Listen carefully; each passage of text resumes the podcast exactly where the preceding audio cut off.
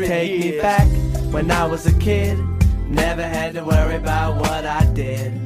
But I'm a man now, what's the plan now? Gotta get it done, no time for fun now. Take me back when I was a kid. Never had to worry about what I did. But I'm a man now, what's the plan now? Gotta move on, those days ago. Mike Young, Stories That Need to Be Told, back again, still in Detroit. 2.5 weeks into my stay in Detroit, maybe more. Could be 3 weeks. Feeling great. Feeling nostalgic. Tomorrow we go up north to northern Michigan, Charlevoix, Michigan. My family's had a house up there forever. It's the nicest place on earth. People don't even know. I've been telling my Hollywood crew about it forever, but at this point, I'm done asking. I'm done inviting people. You either understand or you don't that northern Michigan is the most beautiful place in the country during the summertime. You got Lake Michigan, Lake Charlevoix, all right there, all connected, beautiful, gigantic bodies of water. We got the boats up there. It's just good living. It's the way you want to live. It's how I want to live. It's how I'm going to live. So we're going up tomorrow. Once again, I'm in my mom's house. I got my brother right next to me. Before he falls asleep, we're going to get him on the podcast. He just finished swimming 1,000 laps or 1,000 yards. What'd you swim? 1,050. 1,050 yards, and pretty impressive. He swam it all back at our old stomping grounds, the Southfield Civic Center. For those of you from Southfield, Michigan or Detroit area, you know Southfield Civic Center. It's public park. Do you have anybody on there that listen from Southfield? Any Southfield, Michigan people on there? Yeah, we got people that listen from Southfield, for sure. Who do you have? A bunch of people from Southfield. Listen to your podcast? Yeah. It goes up on the Southfield Lathrop website. There's a Southfield Lathrop website? My brother has no idea. He just found out about the internet today. He's been in the world working for a long time, and he knows that this internet stuff is big and social media is a real thing, but he has no idea how to see a comment, to read a comment, to view a comment. He doesn't know what's going on. He just lives as a handsome young caveman.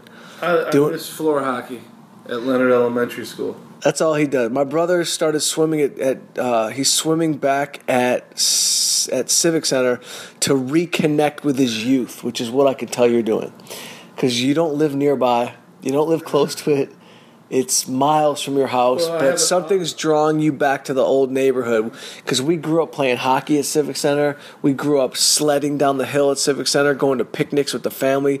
Dad played softball at Civic Center. I mean, Civic Center is the deal. Yo, the Kiwanis Carnival, the Pavilion.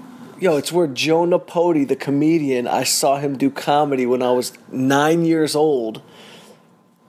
He doesn't even know he influenced at the Civic Center in the Pavilion during a carnival. Him and a clown did like a whole act. Howard. Now my mom just piped in. What up, Ma? Howard was the clown. They did who's on first, who's on second. Oh yeah, like on the stage at the Southfield Civic Center. So it's a nostalgic, amazing place, and it's where our first Jonah Pody babysat us. Jonah Pody, who is a famous comedian who's done very well for himself. Viper, famous from the Viper television show as well. Loved playing racquetball, and my dad was the best racquetball player around in Detroit back in the day. And I don't know if he taught Jonah Pody racquetball or they just played against each other and kind of like played each other at the Southfield Athletic Club. Either way, Jonah Pody, I saw him do comedy when I was 9 years old, and I saw the clown up there with him, Howie, and they did a whole act, and it kind of like got me inspired, and yeah. I'm sure I've told Joe that before, but bottom line is it was at the Civic Center where we were today, where my brother was swimming laps. But as you get older, there's something in people that wants to bring them back to home, and the Civic Center, if we were ever going to go to anywhere that represented home, it's the Civic Center.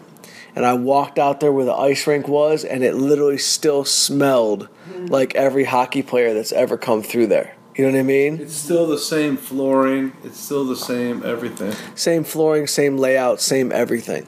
But it was cool to be back there because, you know, we got 1,000 stories from the Civic Center. I remember Mike Hartman, Mike Hartman, who played for the Rangers, won a cup with the Rangers, 12, 13 years in the NHL.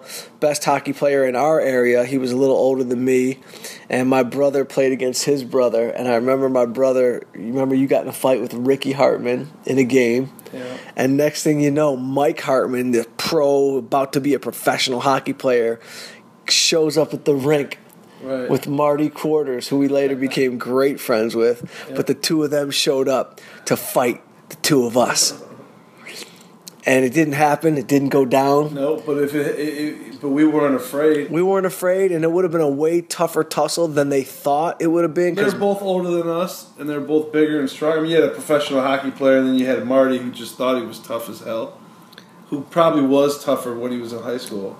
Marty was thick and athletic back then. He was strong. He was strong. But, yeah, we were not worried. I would have taken Marty, gotten through with him, and then helped you with Mike. That's how that had gone down. Right. And then you and I, at that time, it would have been me and you against Hartman. Yeah, because Marty would have been out of the equation. Out of the equation, Marty. Okay. Even though Marty's strong, he was very strong. I don't want to just discount Marty's toughness and ability to throw. Strength doesn't mean you can fight. Right. But I think Hartman at the time could fight, so that was going to be a war. Could fight for sure. That's why Hartman fought everybody in the NHL when he got older. He fought everybody. Yeah. He was a notorious tough guy, even though he was little. He wasn't. When he came up, he was a scorer. They turned him into a fighter. Right. He wasn't a notorious fighter coming up, and they brought him in the NHL because he was a fighter. Oh, no, you're wrong. Actually, he was a fighter when he got to the OHL. But he had, 50 goals. I mean, he was a goal scorer. It was like Probert was a goal scorer. Those guys were goal scorers, and then because of their size and their strength, they had to have enforcers. Right, but Hartman wasn't necessarily an enforcer. He would just fight everybody. Koester was an enforcer. Probert was an enforcer. We went and saw Mike Hartman play a game in the OHL. Me, Marty, Evan. I don't know. Did you come to the game in Windsor? Yeah. In Windsor, the Spitfire? Yeah. Yeah, we got there 1 minute late, and they're marching him off the ice. No, we got there. They dropped the puck. Hartman got into a fight. Yeah. He got thrown out of the game, and within 4 minutes, he was in a suit and tie, sitting with us watching the game. Yeah. He didn't even feel like playing. He just got in a fight, beat the guy up, and then ended up in the stands with us thrown out. When we were in college, we went and we watched him play when he was with Buffalo, and when he was playing in Phoenix, and we drove up from Tucson with his sister. Yes. Michelle? Yes. Me, you, and Michelle Hartman. We drove from Tucson to Phoenix to go watch the Buffalo Sabres play the Phoenix Coyotes in the preseason game. I do remember that. Wow. Yeah, Hartman was great. He played a super nice guy. The nicest guy, but that was the irony of guys like that. The irony of Hartman was that he played this nice guy role, super friendly, kind of almost naive, and then if you turn the switch on him, he exploded. Do you remember when we used to play in high school and we would pick him up at the Ramada Inn on 12 and Telegraph, and we would drive to Beechwood's Ice Arena, and we would go up to his hotel room to wake him up for drop-in hockey on Sunday mornings? I don't remember that. We used to wake up Hartman? We used to wake him up. Oh, yeah, I do remember that. We used to go pick him up. We'd go up to his hotel room, and every now and then... somebody would walk out. He'd have a girl. Yeah, there was always something going on. But it was fun. He was always such a sweetheart of a guy. Yeah, no, he was our first pro athlete friend. Growing up, I mean, basically. Yeah. We knew pro athletes because Dad had pro athlete friends. Dad's friends were legend. Yeah, we had Hall of Fame people in our lives. We had Hall of Fame. Al Kaline, Detroit Tiger legend, just coming over the house on Sundays for brunch. Yeah. Just hanging out. Right, Ma? Yep. Uncle Al, nicest guy in the world, beyond legend in the game of baseball. I remember teachers would find out that we knew Kaline and they would trip out. Yeah. You know? We just thought he was just a Dad's friend who played for the Tigers because we didn't know him as a Tiger. Remember we went to his retirement where they retired his number at Tiger Stadium? Yeah. It was to an honoring. It wasn't his retirement. It was at Tiger Stadium. We got an old Tiger Stadium. Right, but I don't think it was his retiring. They were honoring him. They're honoring him because they were hanging up his jersey. Right, but I'm saying he had been retired for a long time. No. That's true. He had been retired not for a long time at all. He retired in 1974. This happened probably in the late 70s, early 80s. They retired his number 6. I I remember that. We drew a big poster for him. Yeah, we drew posters for him. We went there as his guests. We sat with Howard Kravitz, Mom and Dad, and Pauline. I mean, Paula and Howard Kravitz. Right. Yo, we got to do some really cool stuff young kids from the Detroit area. Yo, I would go with Dad over to Al Kaline's house. Dad would let me skip school if he was going to do something with Al, like go to an autograph signing or go down and take batting practice. Dad would let me skip school and go with him, and he would drive Al. And I'd go and have breakfast at Al Kaline's house and his wife, Louise. That was the first time I ever had eggs, was at Al Kaline's house. His wife, Louise, made them. And I remember going into his trophy room, and he would show me his golden gloves that he got for playing. And back then, when he got golden gloves, it was like in the 50s, 60s, and 70s. It was a real glove that they spray painted gold. Yeah. Now it's like probably like gold plated, but back then it was like just like a real a Rawlings Wilson glove mounted to a piece of wood that was spray painted with a plaque. Right. It looked like something the Tin Man would have wore. 100% in Wizard of Oz. It was basically made around the same era of the Wizard of Oz. I mean, Al played in three decades. Dad always had friends that were athletes. Mike Lucci from the Lions. Mm-hmm. Yep. Right? That was a friend of his, right? Yep. From Bob Lanier. Lucci was a big fella. I just remember him. Those old school football players were just huge without steroids. You know what I mean? They were just like big men. Yeah. That was meat and potatoes back then. Meat and potatoes. Wally Hilgenberg. Wally Hilgenberg, who I think ended up being was he a Hall of Famer? I think he was. The Vikings? Yeah. I think he is a Hall of Famer. Was. Yeah. He passed away from Alzheimer's. You know, he was one of the... No, he did not. He passed away from cancer. Oh, cancer. Oh, yeah. Or was it... yeah, but he was a nice guy. I remember Wally Hilgenberg. Yeah, best blue eyes ever. Yeah. You had a crush on Wally? Mom had a crush on all Dad's friends. No. 100%. Bob Lanier. I remember having breakfast with Bob Lanier at the Southfield Athletic Club. Yeah, I remember Bob Lanier. They were trying to auction off his shoe. Yeah. Remember his shoe, like a size 21 shoe or something? Yeah. I remember Spencer Haywood. Mm-hmm. And I remember Alex Karras. I remember Norm Cash and Jim Price. Yep. And how did we not become pro athletes? I remember Gordie Howe, Ted Lindsay.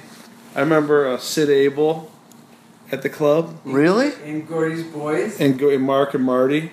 Didn't we get equipment from Mark and Marty Howe when we were little, Mom? I don't remember that. Maybe. Wait, did Dad know Gordie Howe at all? Yeah, he met him. I mean... I remember... Well, no, Kaline... I remember going to Kaline's house. I felt like one of Al's kids was actually, like, playing hockey for a minute. Does that ring a bell at all? One of the boys? Maybe. I don't know. They go to Brother Rice. I don't know. I remember going over to the house and they were always playing loud music upstairs. Al had the tiger on his front lawn. He did? Yeah, the Stone Tigers. He did? Yeah, you don't remember? I don't remember Stone Tigers. I just remember his trophy room. And he would open up his drawer and he'd have baseball cards that people would mail him to autograph, but they wouldn't send a return address. So he would just keep the cards and give them out like for Halloween. But I would go over there and he'd open up the drawer and tell me to take whatever I wanted, and he'd autograph them. Right. I've got autographed Al Kaline cards in my photo album, too. Right. You had no idea. You got $30,000 worth of Al cards. Yo, it got me a B in Mr. McKay's English class. Because you gave him a card. I gave him he was one of those teachers you referred to. He knew that we were friends with Al Kaline, and I was getting not a great grade in the class, maybe less than a B. What a shock. And, shocker. And, I bribed a teacher. Fuck it. I bribed a teacher in high school with the Al Kaline autograph card. But the funny thing is I made him, I didn't just give him the card and get the grade. I gave him the card. He told me he collected, his favorite player was Yogi Berra. And he had an autographed Yogi Berra.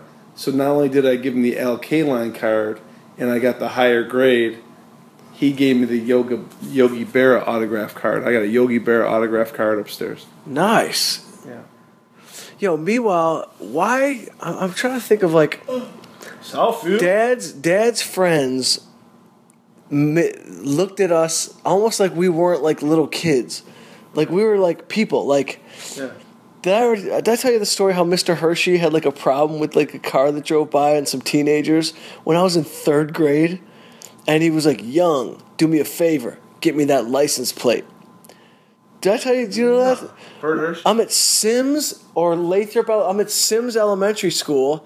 I'm in 3rd grade, and you know, like there were some rough white kids, like straight up from the outsiders type of kids. Yeah. In that neighborhood. Yeah. And a convertible car drove by, and they were like, Hershey, you loser! Fuck you, F you, Hershey! You ain't your Hershey! And they kept driving around while we were on recess. And Mr. Hershey comes to me. He goes, Young, do me a favor. Find out who those guys are. Give me that license plate. Yeah. Hell so yeah. Now I'm like on the job. But I'm also thinking, like, that's such an interesting thing for him to put a 3rd grader to work like that. You're on the job and you just turned 9. Right. I'm 9 years old and I'm in the streets trying to get a license plate for him. Yep.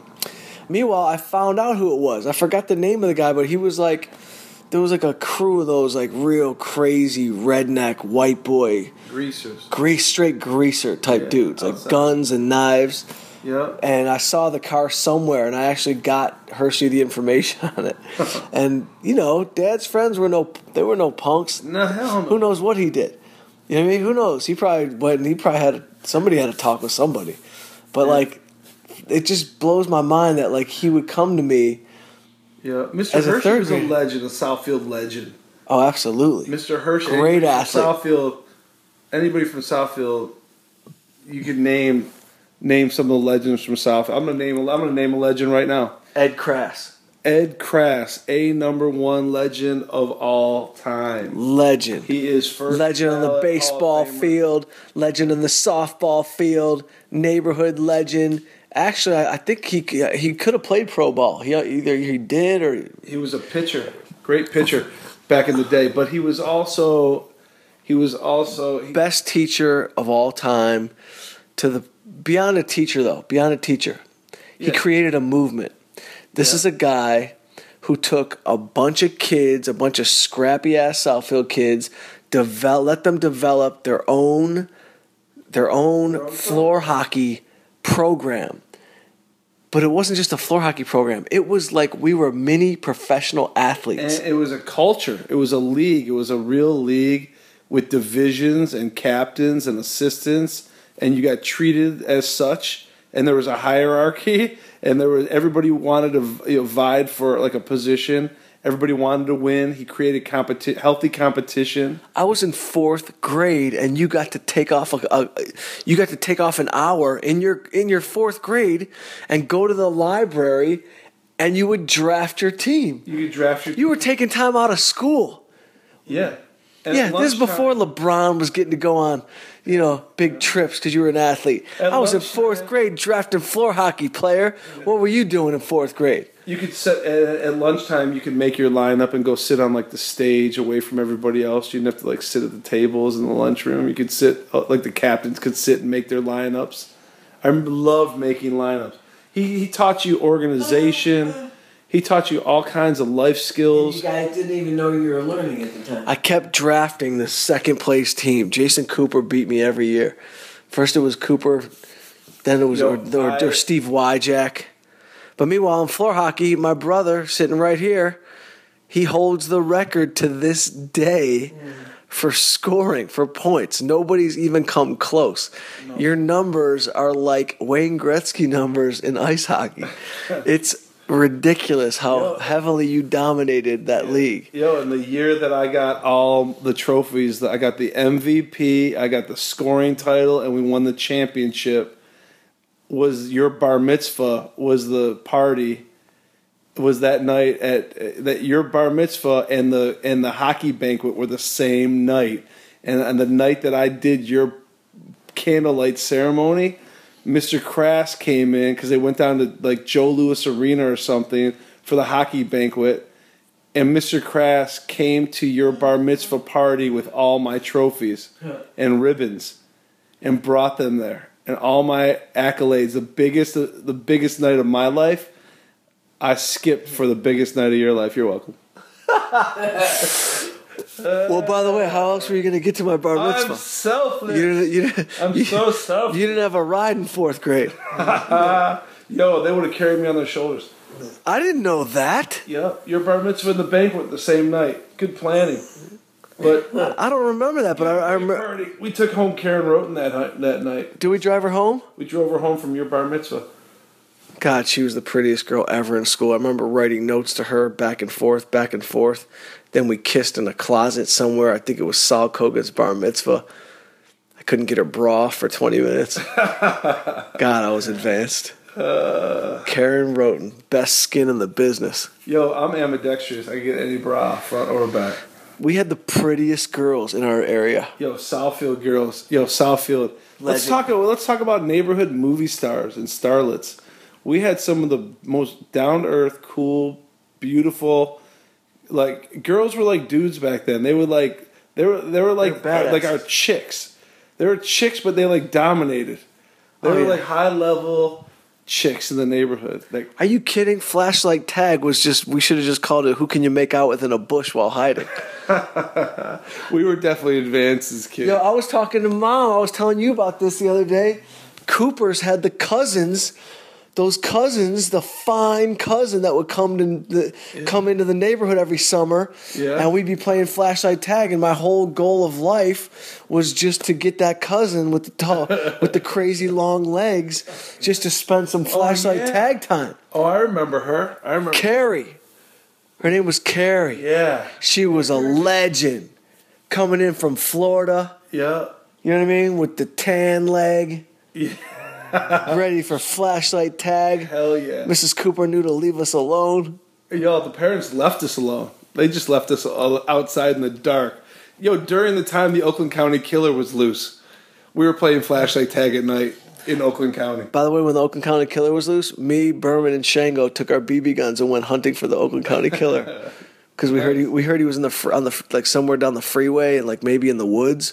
Yeah, we spent like an hour out there looking. We didn't find him. There was a rumor that he was down on Evergreen and Love Mile. Yeah, we went looking for him. Yo, remember one day Timothy Driesnack came crying to our house because he thought a guy was chasing him in a car. Yeah. That was scary times. We were outside with the Coopers down the street, and a guy pulled up in the same car with a description of the one that the Oakland County Killer drove. He stopped at the end of the street of Paul Revere and Glen Mora while we were in the street playing street hockey. Blue Gremlin with a hockey stick. With a hockey stick, yeah, pinstripe. That was a crazy, scary time. Let's go back for a second. Let's go neighborhood movie stars. All right, let's go. Hold on, let's go adult. First of all, adults, like super, like parent, like. So let's like categorize it like teachers, parents, guys, and girls. You know? Okay, let's start with the neighborhood movie star, finest girls in the neighborhood. I'll go Kim Weiss, 2 doors down, cul-de-sac, looking like Farrah Fawcett in 10th grade. Okay. So fine that she had a boyfriend that would come over, and I would go over there shirtless and try to challenge him to a one-on-one basketball game when I was 6 years younger. Yo, by the way, and one time I pushed him into a tree, and I almost poked his eye out, which I felt bad about. Yeah. Yo, so let's not spend a gang load of time on each one. No. Because there's a billion of them. No, we're going to just go down the line. So does it have to... I don't know what you're going to say. Who? Kelly Niemer. Kelly Niemer I was definitely going to put in the top 10 neighborhood superstars. Uh-huh. She was friends with Randy Jacobs. She was a stunner. She looked like Carol Alt falling off a poster. She was fine, but there's a secret super surprise. The girl 2 streets down, Julie Sack. Oh, right. Oh, yeah. She was so fine, she had to become a rabbi. She had to leave the regular earth of society and go. She had to get... The wolves were out. The wolves were coming at her. Who was she married to? I think she moved to Israel. She moved to Israel, married a rabbi, became a rabbi. She had to leave. She was so fine, Dan still brings her up. Literally still brings her up. All right, I'll throw one out there. Go. Randy Kramer. You did that as a full-blown lead-in question. No. We're starting off. Listen, she was the legend of the neighborhood. Miss California Cooler, best body in the country. Beautiful girl, like Kelly LeBrock before there was Kelly LeBrock. I'll throw another one out there. And Joel. Can I say what I'm going to say? Joel and Daniel, if you guys are listening, Daniel, I hope you're listening. I don't know what the fuck you're doing, but if you're listening, half the reason I slept over your house was to wake up and sleep on that cot that was right next to your bed because it opened to the hallway, and there was Nomi's room and Wendy's room, and we all shared that bathroom downstairs. And in the morning, every morning I would wake up, those doors were open, and I would roll over on that cot and wait for Nomi and Wendy to wake up because they were making tapes or whatever they were doing, but they were always in their T-shirt walking around the house. And I had such a crush on them. But they were like my sisters, but still. Not my sisters. They were but they were like, you know, they were like my sisters. But they were beautiful. And they were fun, their personalities and their looks. Okay, so top 4. Kim Weiss, Randy Kramer, Nomi Wax, Julie Sack.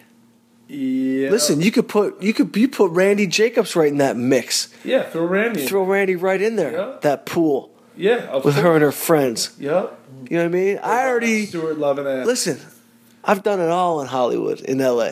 Yeah. I've been to Leo's pool. Yeah. I've been to Coachella in the VIP with the girls in bikinis. I was there. I'll put Randy Jacobs' pool up against. You mean the Goldman's pool? Oh, the Goldman's pool? Oh, yeah. I'll put the Goldman's pool next to Randy's house. Or every once in a while, the Cooper's pool might get lit up. Or Kim Weiss's pool.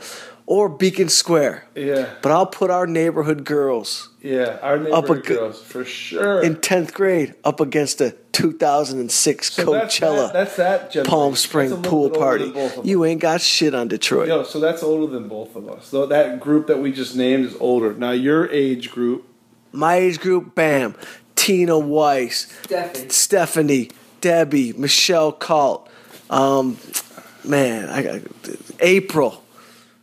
All the girls were fly. We had a fine grade. Kathy Spicer. Hell yeah. Please, me and Kathy won best couple. Right. I don't know what that means. Best couple. 6th grade. Yo, but the difference between my girls in my grade were the coolest. We had a cool girl grade. Tina Weiss, Karen Roten.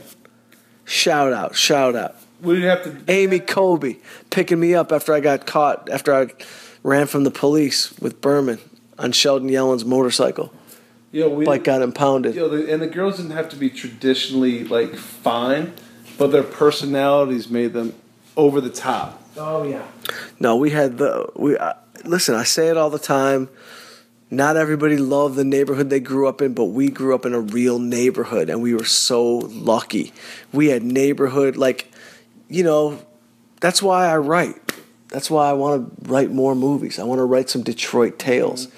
You know what I mean? Southfield tales. Like, I need to do my Dazed and Confused. Yeah. You know, I need to do my Southfield movie. I have to get that shit out there. Uh-huh. You know, it was too special of a place. It was too lightning in a bottle to not tell the story. You know what I mean? Yeah. Yeah. I mean, I literally was. We had the Newman girls down the street that were older and fine and doing crazy shit. Yeah. You know what I mean? Like. Yeah. We had the girls that were like, you know, like the hot burnout girls, doing drugs in the neighborhood, had that edgy shit going on. You had Lisa Goodman around the corner. Remember Lisa? Please don't even get us to jump over to the other neighborhood where Mark and Eddie lived. Janice Plotnick. Uh huh. Best body in the game with the curly frizzy hair. Come on, Terry Kovan off the chain, going over to Eric Kovan's house just to shoot baskets and pretend I'm not looking at your sister at the pool with the bikini. Please. Brenda and her sister, I forgot what their last name was, Brenda, across from the Rubens. She promised me she would sleep with me when I turned 16, and my birthday, I just stalked her all day. It never happened. I thought she took a shower and was getting ready for it. No wonder you never made it home for the cake. I don't know. Too late to eat. I don't know what happened. Brenda. So my era, it was Rachel. You had a good-looking class. You had a cool-ass class. We had a cool-ass class. We had Rachel. We had Jennifer. We had, Rachel Schechter, number 1. You had Jennifer Forgash. You had Becky Gruba. You had, what's her name? Jennifer Risen. Yeah, Jennifer Risen. We had, a lot of Jennifers. We had Jennifer Loberman. She was fine, undercover. Yeah. She had like a woman's body when we were in high school. Totally. You had... we reconnected. We had Kim... We had Kim Miller. I mean, the girls that we hung out with. Jill Huberman. Yep, legend. Fucking legend. A number one legend. I mean, just, and not only that, like, they weren't, like, fine. Like, you knew they were fine, but they were so cool, and we were all friends. So it was like the girls had your back. You know what I mean? Like, you went out as a gang together. It wasn't like you broke off and, like we're separated from everything. No. You stuck together no matter what. Yeah, no, we were lucky as shit, man. Southfield? We were lucky as shit. And don't even bring up the grade in between us, because they quite as had a gang of superstars. The Patty McMullins, the Lisi Weinbergs, the Rachel Karps. Oh, hell yeah. You know what I mean? Their whole crew was ridiculous. Fucking Mara was the Mara, please. Oh, yeah. You had Monica. But yeah, we had neighborhood superstars. We were super lucky. That's all I have to say. Everybody's got neighborhood superstars. I'll put my neighborhood up against yours anytime. Where are you from? Brooklyn. You grew up in Brooklyn. You got that Brooklyn neighborhood swag. All right, Brooklyn. Let's see what's up. Let's see. Send me pictures. All right, stories that need to be told. I want to see your top 10 neighborhood beautiful girls. All right, I'll send you mine. It'll look like a Sports Illustrated catalog.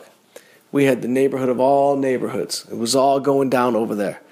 We were playing chicken, flashlight tag, 7 minutes in heaven, 3 minutes in someone else's room, 8 minutes in a closet, 41 minutes in a room. It was all happening in Southfield, Michigan, and it was fantastic. That's right. Anyway, as I speak right now, as I'm talking to you, my brother is in my mom's room scouring, looking for a clicker. I've never had your clicker ever. Oh, here it is, Mom. Where? It's right here. Boom. What a shock. What a shock. We found the clicker. The case of the missing clicker is solved. It was clicker mystery. I found it. Yo, I'm putting up a stories that need to be told challenge. I'm telling people from anywhere. You think you got the coolest, finest girls in the neighborhood? Let's see pictures. Our neighborhood, we'll go toe-to-toe with Brooklyn. Where are you from? Lauderdale, Miami? I don't care. Yo, we'll put you all right, we'll put you out. Hold on, talk to the people. I want to fill up my water. Relax. We're not done. You can't just walk. I almost went into vertigo. I haven't been on the ground in months. Yo, Southfield. I think I'm done with vertigo. Why am I still talking about it? Oh, wow. Isn't it over? Breakthrough moment. Breakthrough. Mike's done with vertigo. I think it's over. It's over. It's behind us. We're going to go swimming when we get up north. I can't wait. We're going to go Petoskey Stone hunting, too. Good. I'm down. Yo, so let's talk about Southfield, man. Southfield, I've been... We had male superstars. Yeah, me. Dudes. So, yeah, athletes. Me. You were a legend. Legend. Knocking balls out of the park, knocking people out. Yeah. Legend. People are still talking about you. My friends, bro, love you. Yeah. Girls in my grade still talk about you. Yeah. Are you kidding? Yeah. For real. You had the whole neighborhood on lockdown. Everybody was scared. Do you have anybody? I mean, who do you have from Southfield on your podcast that listens to your podcast? How do you link this to other stations? Bro, I take the link. This is so-called social media. I take the link from SoundCloud of stories that need to be told. I copy it. Then I go paste it on Southfield Lathrop's website. And then people like Marcus Winstead, Eddie Rubin, Mark Rubin, Richard Wolf, Richard Wolf lived Chris Davis. Richard Wolf lived kitty corner from the waxes over there off of Valley Crest. Yeah. Yo, so my point is, Mark people hear Rubin, it. Legends. Mike Foster, legend. Marcus Winstead, legend. Yo, Mike Foster was the first true badass breakdancer I knew. He was so badass that I got my cousin who was DJing bar mitzvahs, I got Foster we made $50 a pop going to bar mitzvahs. He would kick off every bar mitzvah with a backflip. Kids would go crazy. Yeah. And we were in high school. He was a super. Yo, not only that, he could play guitar. He could just play by ear. He would hear a Prince song and then play. He was like our Prince. Yeah, no, he was next level. Yeah, I hope he's doing well. I don't know what's going on with him. But anyway, anybody knows where Mike Foster's at, have him reach out to Mike or Robert Young. It would be great to reconnect with him. But Mark and Eddie Rubin, great guys. Mike Shango. Legend beyond, my homeboy, rest in peace. Mike Shango, the original heavyset kid that was an athlete and could whoop everyone's ass. Probably the toughest dude in our area, you know. And one of the nicest guys you're ever going to meet in your life. Greatest dude ever, man. My mom would send me to school with my own like personal like four-piece chicken drumettes that she would make. Yeah. And Shango had the cash money from the liquor store that his family owned, and he would buy the chicken drumettes off me every day, and I would eat hot lunch, and he would eat mom's chicken. And then that gave birth to a friendship. And he, you know, he had a wild, he lived a wild, fast life, and it caught up to him. Yeah. But, you know, he was my boy, my locker partner. Yeah. You know? Yeah. I ran wild for those years. We should do a whole episode or two on him alone, and the basement parties that we used to have, that we used to throw, we used to go to. Me, Shango, and Evan one night were at a do-it-yourself car wash at about 10 o'clock at night in Berkeley. And Berkeley at the time had some real rough kids running around. And from out of nowhere, a car pulled up, and I was like, yo, something's not right. I was like, this car is not getting in line for a car wash. It's just parking. Next thing you know, six dudes jump out. They throw bottles at us. They're going crazy. It's a full-blown 3-on-6 brawl. Mm-hmm. And I was already, like, deep into boxing, so I was standing my own ground. Right. Like, the dude rushed me, went to blast me. I blocked it. I remember feeling his soft-ass bitch fist. And then it was game on, and we were just going at it. And I remember in the middle of the fight, Shango's tagging his dude. I'm fighting my guys. I got 2 or 3 guys coming at me.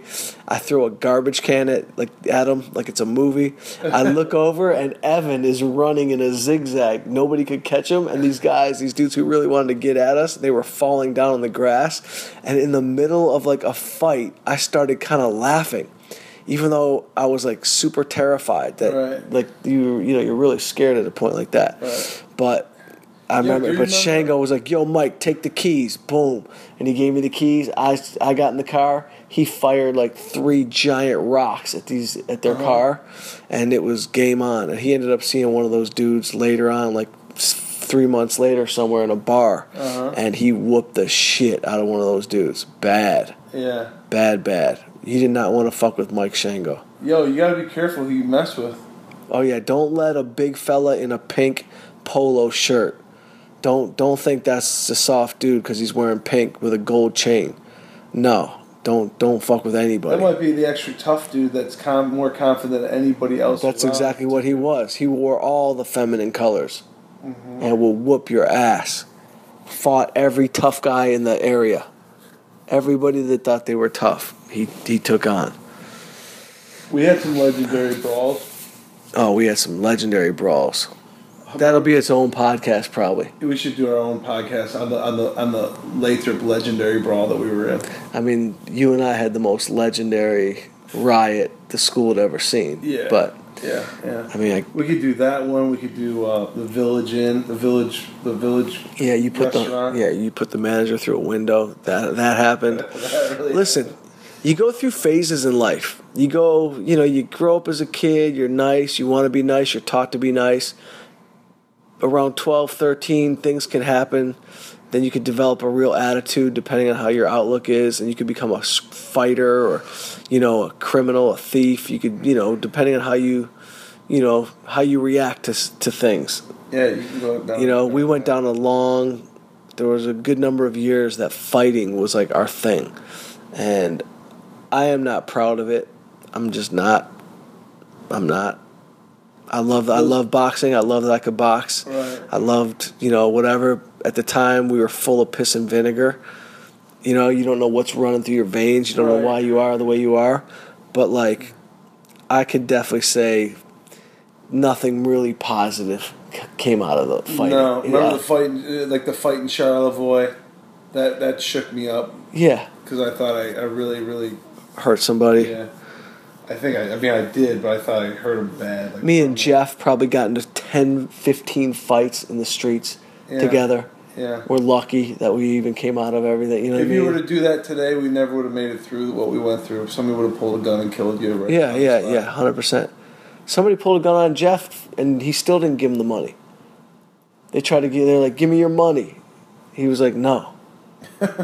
He did not give up his money. He fought with while the guy had a gun. Like crazy dumb shit. But everyone's safe now. Knock on wood. Now we got other things to worry about. Right. Real life matters. It's a real thing. You know. It's a real thing. But Southfield. Let's just bring it back full circle, bro, because I'm getting tired. We're 41 minutes out. I was tired when we started. Yo, but we got to do a real podcast on Southfield. This was sort of like you just brought it up. We started off talking about Mr. Kraft. Mr. Kraft deserves his own podcast. Absolutely. And we could bring in 2 or 3 guys, I think, that could sit in this circle with us. And I think we should do that. And I think we should do it at Nick's Coney Island at 11 and Evergreen. My 30-year reunion, high school reunion, I just got some information on it, and I think it's coming up this September, if I'm not mistaken. September or in November? What are they doing? I think September. I think sometime late summer. I think. I'm not sure. I can't give exact dates right now, but maybe once this goes on the link of Lathrop, somebody can hit Mike back and give out some dates on that stuff. I think we need to start connecting with some of the roots of where we come from, especially when we're together, because we're so embedded in our in where we came from and our culture and our history. And it's so important for the guys that we are today and the people even that we work with or collaborate with. You find like things work out even better when it's from your hometown. There's a natural communication level that you have with people that you were connected to by a sidewalk. Yeah, you feel it. You feel it. There was a connectivity. Nowadays, it's the internet, but back then, our internet were the sidewalks. Totally. So I think we needed to really dive into a little bit of that, because there's some deeper meaning behind that and deeper philosophies that came from that and the culture that we grew up in. That I think now that we're adults, we can almost analyze what that is and what that's all about. But I think good family makes a good community. Good community makes a good city. Good city makes a good state. Good state, blah, blah, blah, blah, blah, blah, blah. Was that like a Schoolhouse Rock thing? No, it should have been. But it's like we just come from we had lightning in a bottle. Yeah, we did.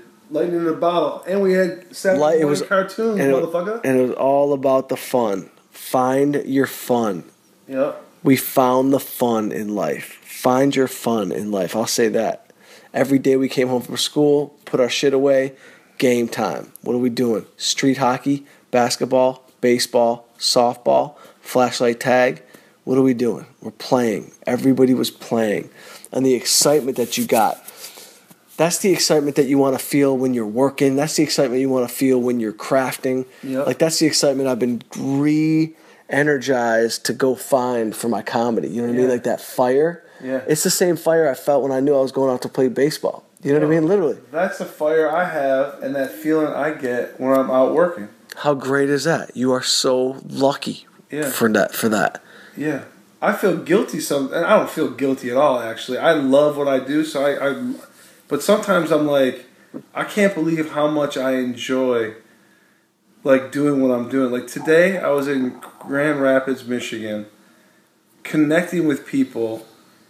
And all I did was find out like about them, and they were so happy to talk about their life and that somebody was interested in their life.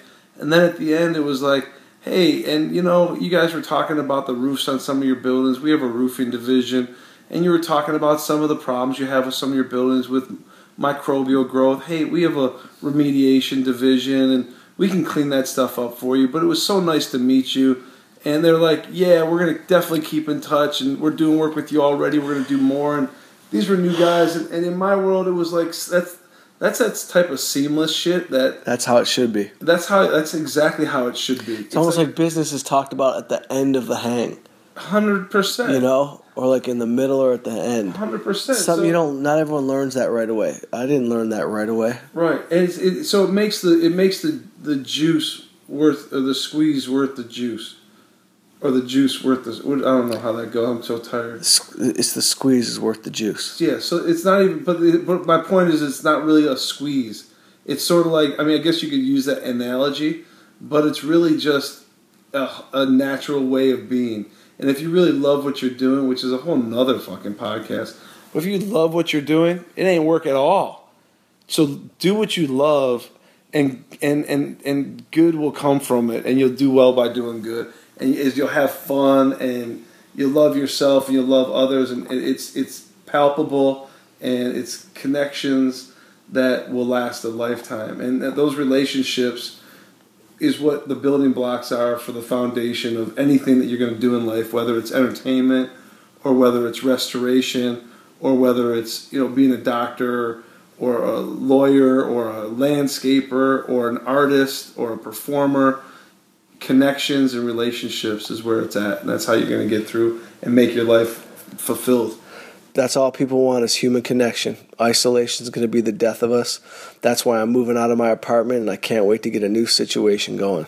I'm done in that dingy-ass, dark, vertigo-driven apartment. Goodbye, Burton Way. I'll see you next time. Yo, let me just say one thing before you say goodbye to the podcast. Seriously, Daniel Wax, if you are out there listening to this, which I hope to God you are. Love you, buddy. Or Joel. Yo, let's get together. I miss my boys. And love everybody. Southfield, all love. Southfield, Michigan. Yeah, inquire about Southfield. Most of you people on this podcast probably have, if you know Mike, you've heard the word Southfield. That's where we grew up. Google it. Just Google it. Google Southfield. Google the Southfield Athletic Club. The things that Mike and I talk about, the things that, you know, we get deep on that kind of shaped us. If you just simply Google Southfield, you heard us mention the Southfield Athletic Club where my dad worked. He ran that place. You'll be able to see some historical value there, and I think you'll get a deeper perspective of what's going on, who we are, and what we're all about. All right, so that being said, me and Saget will be in Irvine July 13th and 14th. I got people coming to that show. Awesome. Can't wait to meet them. We're going to be in Portland coming up. We're going to be in Oxnard coming up. We're going to be in, where else? Hermosa and Kansas City. And then starting in September, we've got a whole slew of new dates. Hermosa is, you and I have been there. Yeah, Hermosa Comedy and Magic. All right, so God bless, peace, stories that need to be told. Mike Young, Rob Young, Robert Young. My brother, another great podcast, another solid 48 minutes. You made it sound like you had two brothers, one named Robert, one named Rob. You've met both my brothers. I'm Mike Young and Young Mike. This is Rob and Robert. We're out. Peace. Take me back when I was a kid. Take me back. Never had to worry about what I did. The one, two, but I'm a man now. What's the plan now? Gotta get it down. No time for fun now. Take me back when I was a kid. Never had to worry about what I did. Coming back for you. But I'm a man now. What's the plan now?